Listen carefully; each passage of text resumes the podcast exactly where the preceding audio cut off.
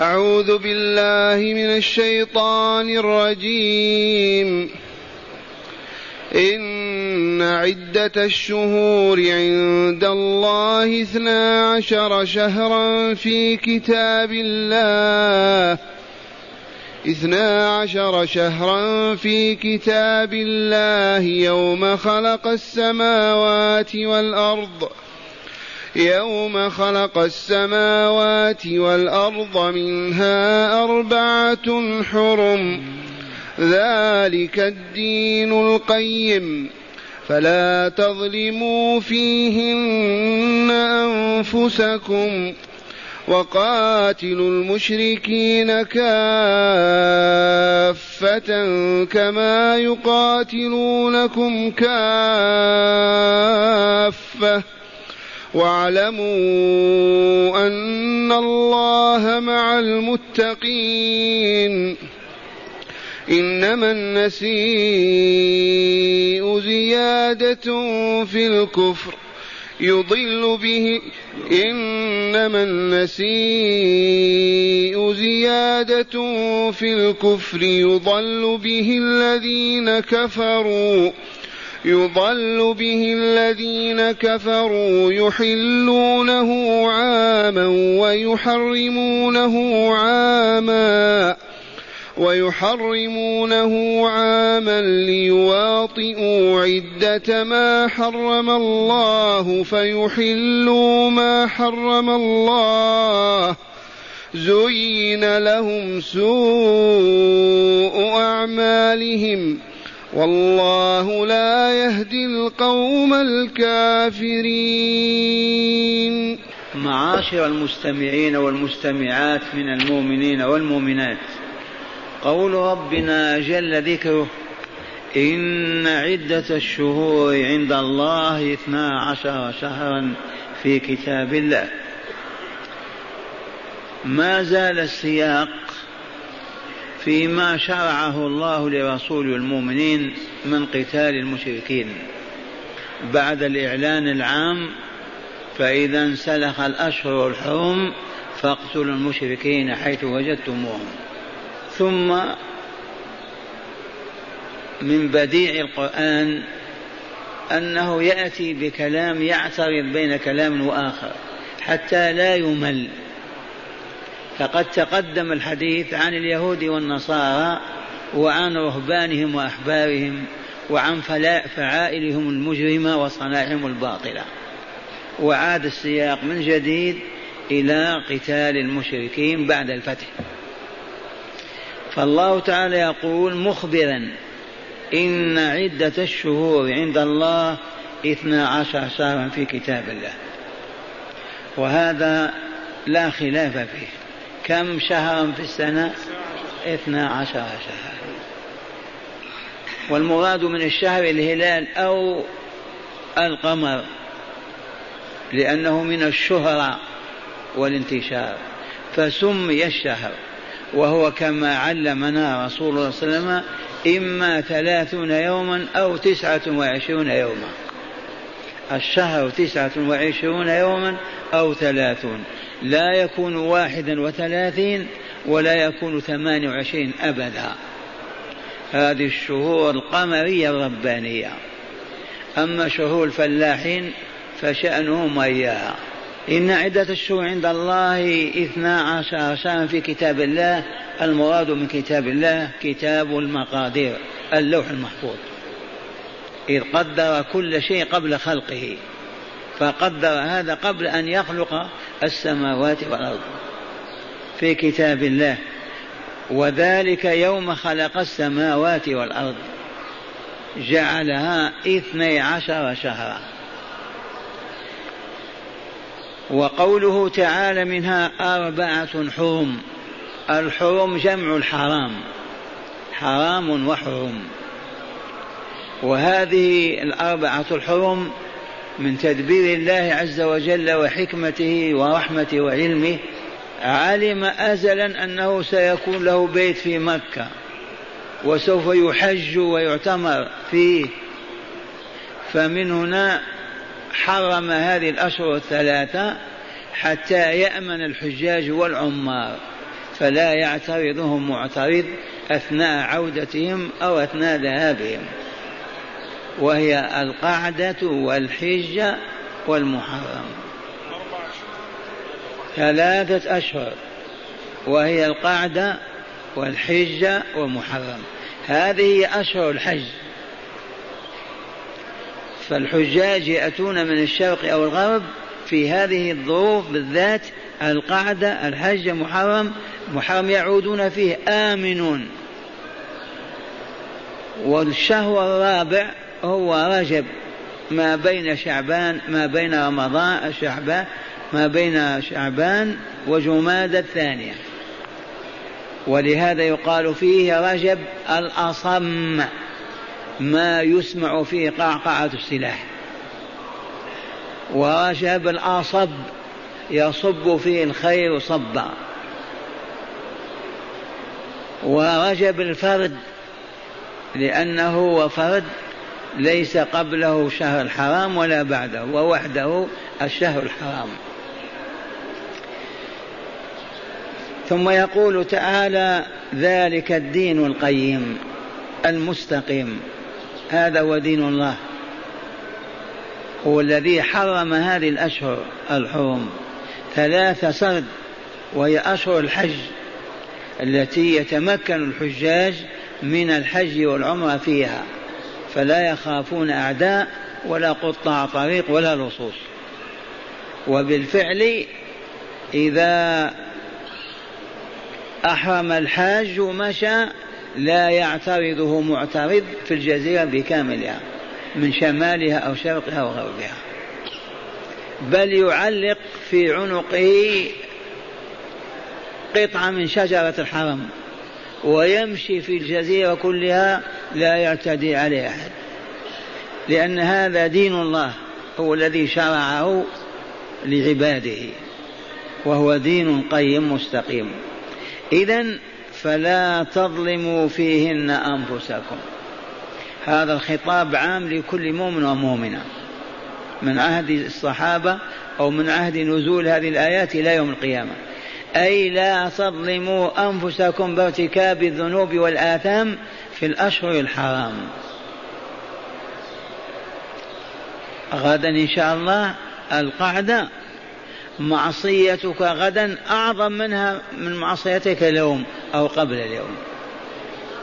هذه الأشهر الحرم الذنب فيها قبيح وهو دائما قبيح ولكن أقبح ما يكون في هذه الأشهر الحرم الأربعة. فلا تظلموا فيهن أي في تلك الأشهر الأربعة أنفسكم. كيف نظلم نفسي؟ عرفنا هذا وبيناه. نفسك مشرقة كهذا النور فإذا كذبت الكذبة وقع عليها نكتة سوداء. إذا حلفت بالباطل وقع نكتة سوداء. مددت يدك إلى حرام كانت نكتة سوداء. فأنت ظالم لمن؟ لنفسك.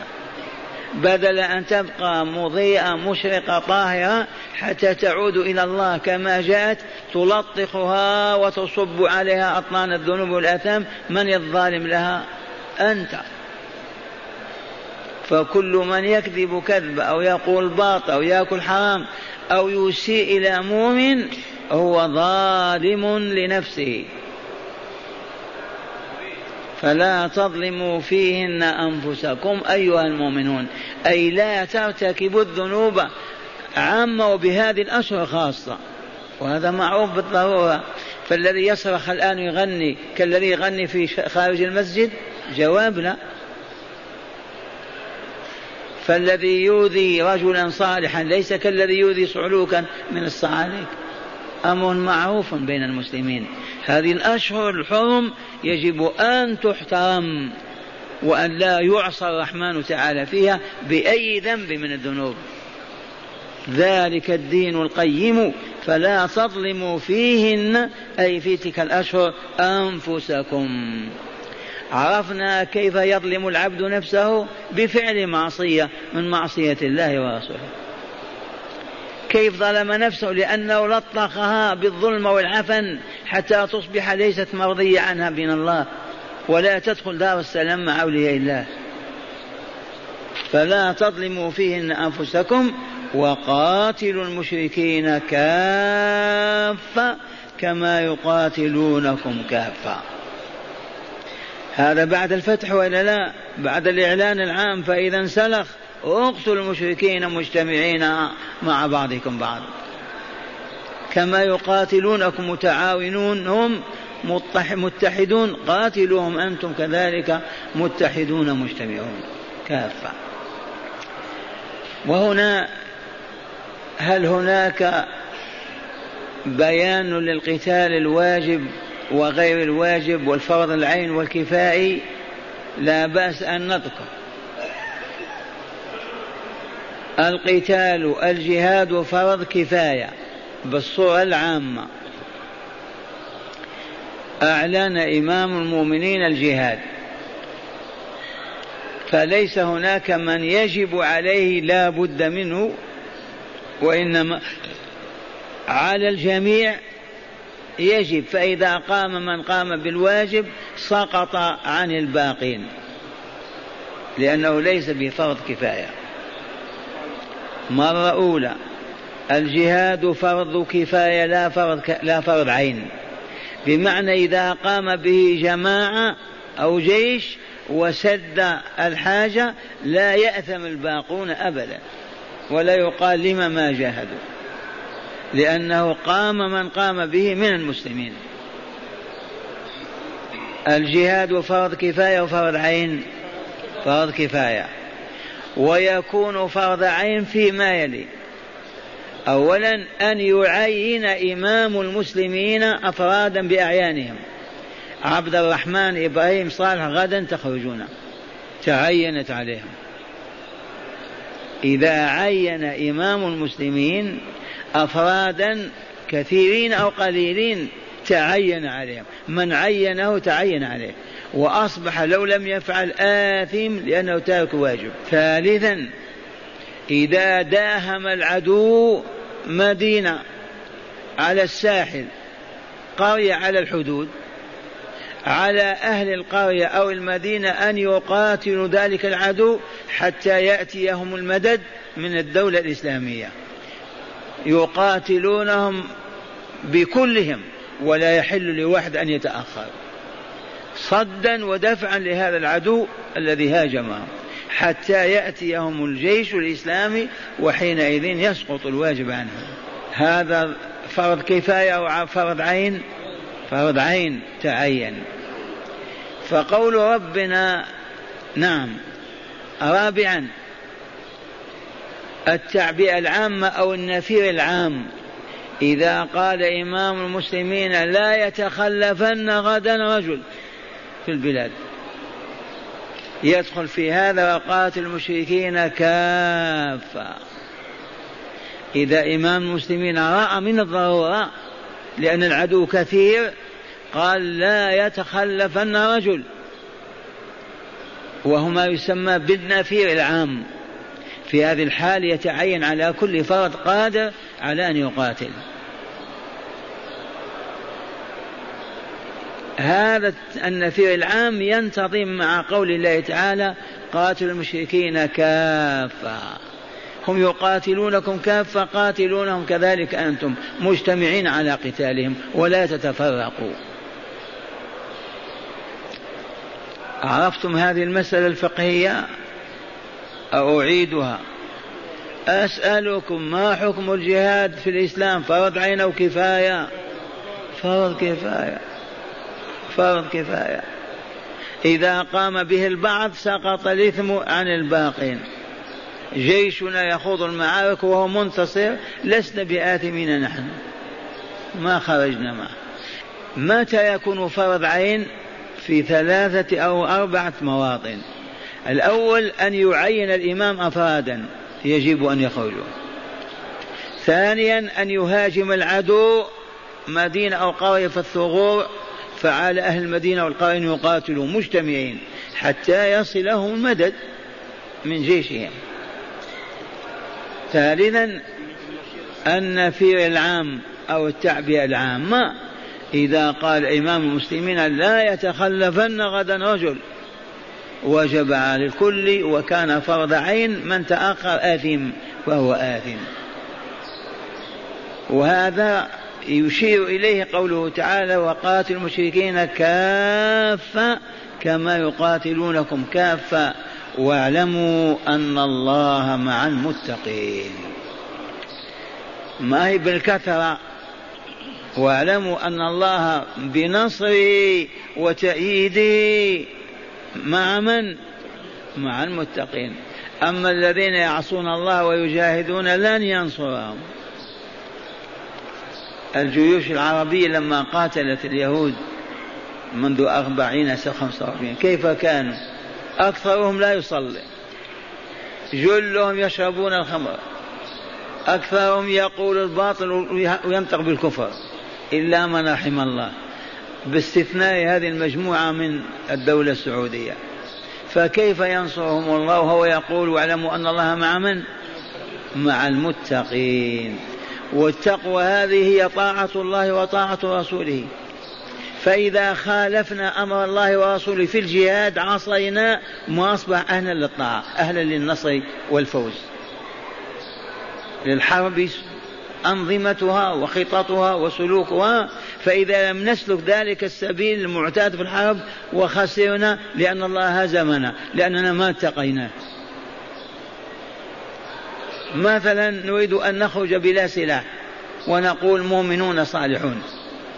ننتصر؟ ننكسر لأننا عصينا. عندنا أسلحة مختلفة. فأخذنا الأسلحة الخفيفة التي لا تكلفنا تعبا وخرجنا العدو. ننتصر؟ ما ننتصر لأن ما اتقينا الله. حتى نأخذ أعظم أسلحة عندنا. وهكذا نعرف أن الله مع المتقين دائما وأبدا في كل المعارك في كل المصائب في كل الأحوال الظروف لأن الله ولي المؤمنين ومن كان الله وليه لا يخاف ولا يحزن. والمتقون هم الأولياء. واعلموا يا عباد الله واعلموا أن الله مع المتقين أي بنصره وتأييده. أي فاتقوا الله عز وجل. ثانيا يقول تعالى إنما النسيء إنما النسي قراءة ورش. إنما النسي زيادة في الكفر يضل به الذين كفروا يحلون عاما ويحرمون عاما ليواطئوا عدة ما حرم الله فيحلوا ما حرم الله. هذه قضية أخرى. الأشهر الحرم كم؟ أربعة. ثلاثة سرد وواحد فرد. هذه الأشهر الحرم احترمها العرب من عهد إسماعيل وهم يحترمون أعظم الاحترام. لا يقاتلون فيها أبدا لأن الله جعل ظرفا للحجاج. لا يقاتلون فيها. واقرأوا جعل الله الكعبة البيت الحرام والشهر الحرام والهدي والقلائد ذلك لتعلموا. أراد الله أن يرزق سكان حماه وحرمه وحرمه من المؤمنين. إذا فحفظهم عز وجل ووقاهم المكروه. وأتاح لهم فرصة يحجون فيها يتاجرون يسافرون يعودون لا يخافون أحدا إلا الله. هذا من تدبير من جعل الله الكعبة البيت الحرام قياما للناس والشهر الحرام والهدي والقلائد. ذلك لتعلموا أن الله يعلم ما في السماوات وما في الأرض وأن الله بكل شيء عليم. القلائد تخرج من نجد تخرج من الشام وقد علمت إبلك وإلى أبقارك وإلى شاتك على أنها مهداة للحرم قلدتها في أعناقها شيء خرقة وإلا جلد وإلا كذا يسوقها واحد فقط بعصاه ولا يخاف أحدا إلا الله. ومن ثم إذا دخل الشهر الحرام سافر واحمل الذهب والفضة معك ولا تخاف. اذهب إلى اليمن إلى الشام لا تخاف إلا الله. من وضع هذا في قلوب العباد؟ الله عز وجل. لحكمة ذكرها حتى يبقى الحرم آمنا وأهله آمنين. جعل الله الكعبة البيت الحرام قياما للناس. كيف قياما للناس؟ معاشهم بسببها. والشهر الحرام كذا والهدي والقلائد التي تعلق في الإبل وغيرها. هذا تدبير الله عز وجل. إذا مضت القرون على هذه الحال. جاء الإسلام جاء الإسلام فأصبح القتال بإذن إمام المسلمين. قاتلوا المشركين كافة قاتلوا الذين يلونكم قاتلوا ما بقي شهر حرام لا يقاتل فيه لأن هذا القتال في سبيل الله ومن أجل الله. ما هو قتال ظلم ولا قتال مادة ومال. الشهر الحرام بالشهر الحرام والحرمات قصاص. فمن اعتدى عليك بعد فاعتدوا عليه. يبقى ما معنى الآية إذن؟ إنما النسي زيادة في الكفر من هم الكافرون الذي يزيد كفرهم؟ الذين يعبدون غير الله. الذين ما يؤمنون بلقاء الله. الذين ما آمنوا برسالة رسول الله. الذين ما آمنوا بشرع الله. كفار ولا لا؟ هؤلاء هم المشركون في مكة وحواليها. وازدادوا كفرا فوق الكفر إذ يحلون ما حرم الله. النسيء هو التأخير. إذا دخل شهر محرم قبل دخوله بيوم يومين ويعرفون أنهم محتاجون إلى القتال في هذا الشهر. يعلن أحدهم ويقول معاشر كذا نحن كذا كذا لقد أخرنا المحرم إلى صفر والآن نقاتل عدونا ويقاتلون في الشهر الحرام في المحرم. يدخل صفر لا يقاتلون لأنه حرام. حرموه جاء رجب وكانت الحاجة داعية إلى القتال. يؤخرونه أو يقدمونه ينشئونه أي يؤخرونه. إنما النسي زيادة في الكفر. هذا التحليل الباطل والتحريم الباطل وهذا الاستنباط والتصرف في شرع الله هذا ما ذم الله الرهبان والأحبار يحلون ما حرم الله. فهذا التصرف والعياذ بالله مقت الله أصحابه وقال تعالى زيادة في الكفر. هم كفار بشركهم بإنكارهم للبعث الآخر بإنكارهم للرسالة المحمدية للشيء هذا كفر. ويزدادون كفرا لأنهم يحرمون ما أحل الله. أو يحلون ما حرم الله. وهكذا قاعدة عامة تقدمت لنا. كل من يحرم ما أحل الله فهو كافر. كل من يحل من يحرم ما أحل الله كذلك. إذ لا يحلل ولا يحرم إلا واحد. من هو؟ الله. لماذا؟ لأن المحل الله محرم عبيده. يحل له ما يشاء ويحرم ما يشاء. هذا فقط لا لأنه لا يحلل إلا ما فيه منافع عباده ولا يحرم إلا ما فيه مضارهم. لماذا هذا أيضا؟ من أجل أن يكملوا ويسعدوا في آدابهم وأخلاقهم ويدخلوا الجنة. أما غير الله لا حق له أبدا أن يحرم شيئا حله الله أو يحلل شيئا أو يحرم شيئا حله الله. فانظر كيف قال تعالى فيهم إنما النسيء زيادة في الكفر. يضل به الذين كفروا يحلونه عاما ويحرمونه عاما. لماذا؟ ليواطئوا عدة ما حرم الله. قال شاعرهم وكنا الناسئين على معد شهور الحل نجعله حراما. يفخر. شهور الحل نجعله حراما. ينادي في عرفات وإلا في من؟ أنا كذا أنا كذا أنا قضيت بكذا. يلبون ويستجيبون. إذا المحرم أخرناه إلى صفر قاتلوا في محرم. إنما النسي زيادة في الكفر يضل به الذين كفروا. من يضل؟ لهم إبليس.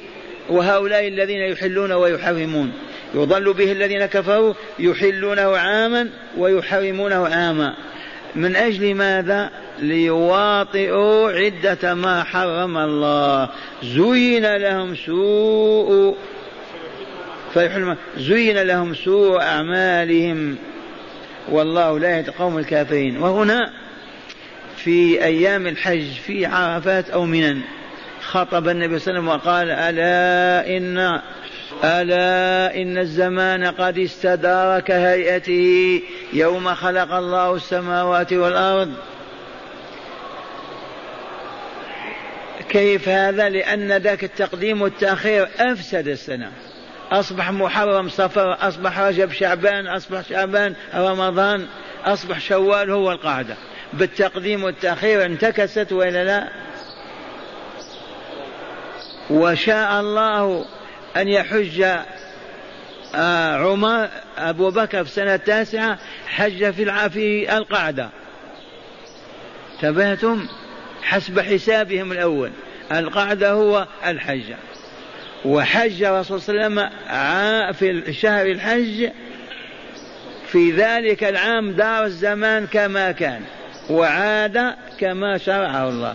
محرم أولا فصفر فربيع فربيع إلى نهايته. أو ما فهمتم الرسول أبو بكر حج السنة التاسعة حجه وقع في القعدة. بحسب تقديم وتأخير قرون هم يقدمون ويأخرون اختلط ما تحلف بالله أن هذا رجب أبدا.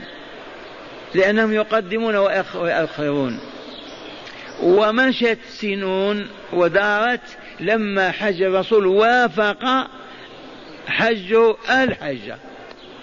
فقال إن الزمان قد استدار كهيئته يوم خلق الله السماوات والأرض السنة اثنا عشر شهرا أربعة من حرم وثمانية غير محرمة.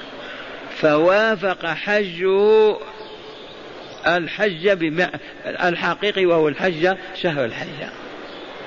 وأعلن ذلك الرسول صلى الله عليه وسلم السر في كون الذين يحللون ويحرمون أفسدوا على الناس دينهم. كذا ولا لا؟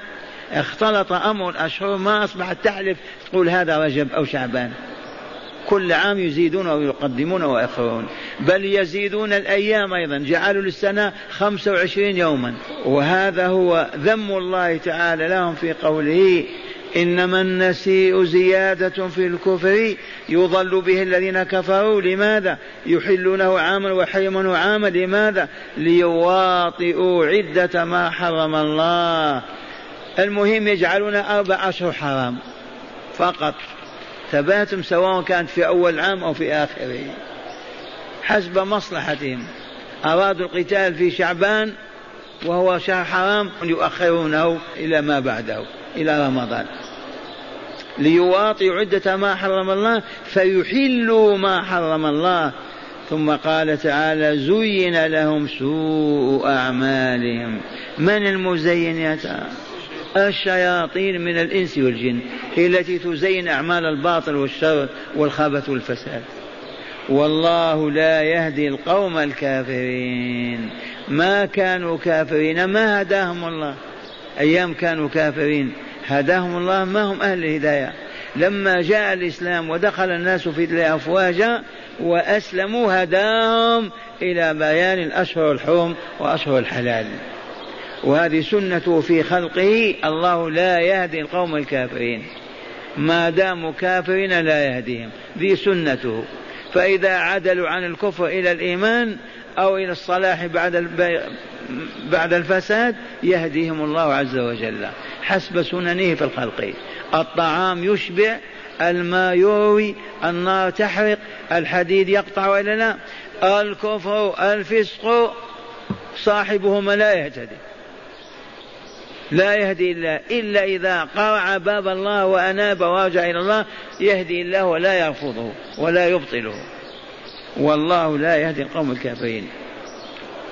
نسمعكم هداية الآيات وتأملوا من هداية الآيتين الكريمتين. أولا بيان أن شهور السنة الهجرية اثنا عشر شهرا وأيامها ثلاثمائة وخمس وخمسون يوما. أيامها ثلاثمائة وخمسة وخمسون يوما. لأن الشهر يكون تسعة وعشرين.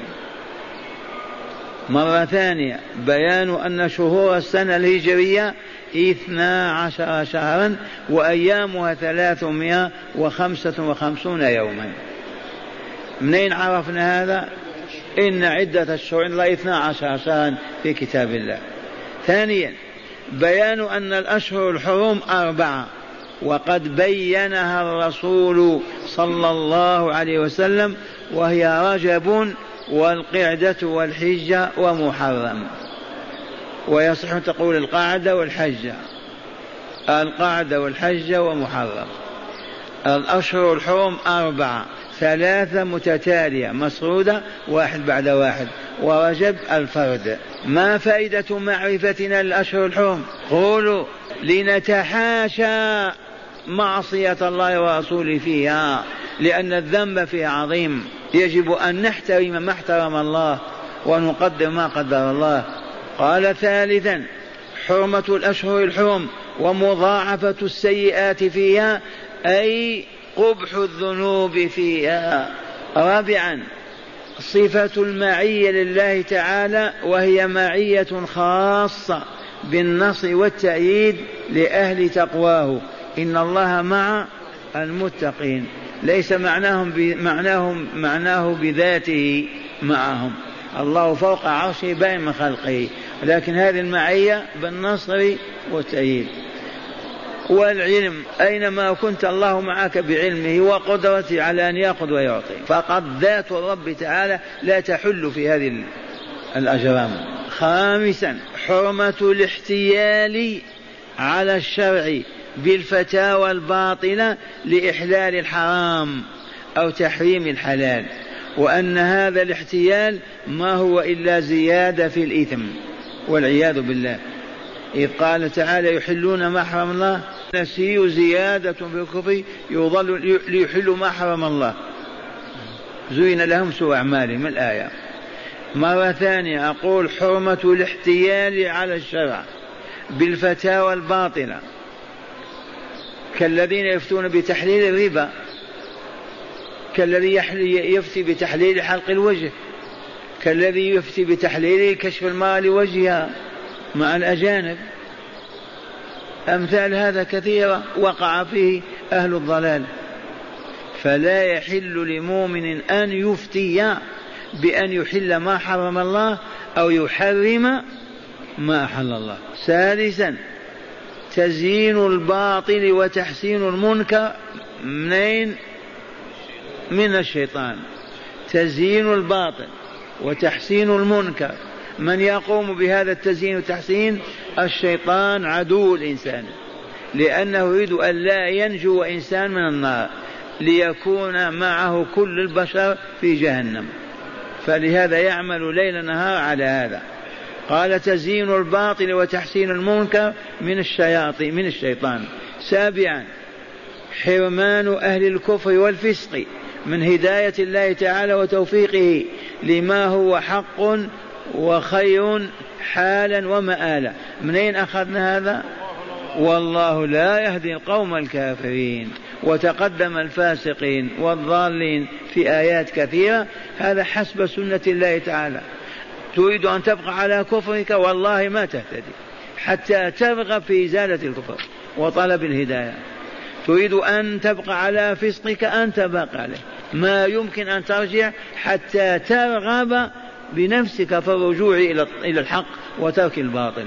ذي سنة الله في خلقه. والله لا يهدي القوم الظالمين والله لا يهدي القوم الفاسقين والله لا يهدي القوم الكافرين الذين توغلوا في هذا الفساد وأبوا أن يتوبوا إلى الله ويرجعوا إليه.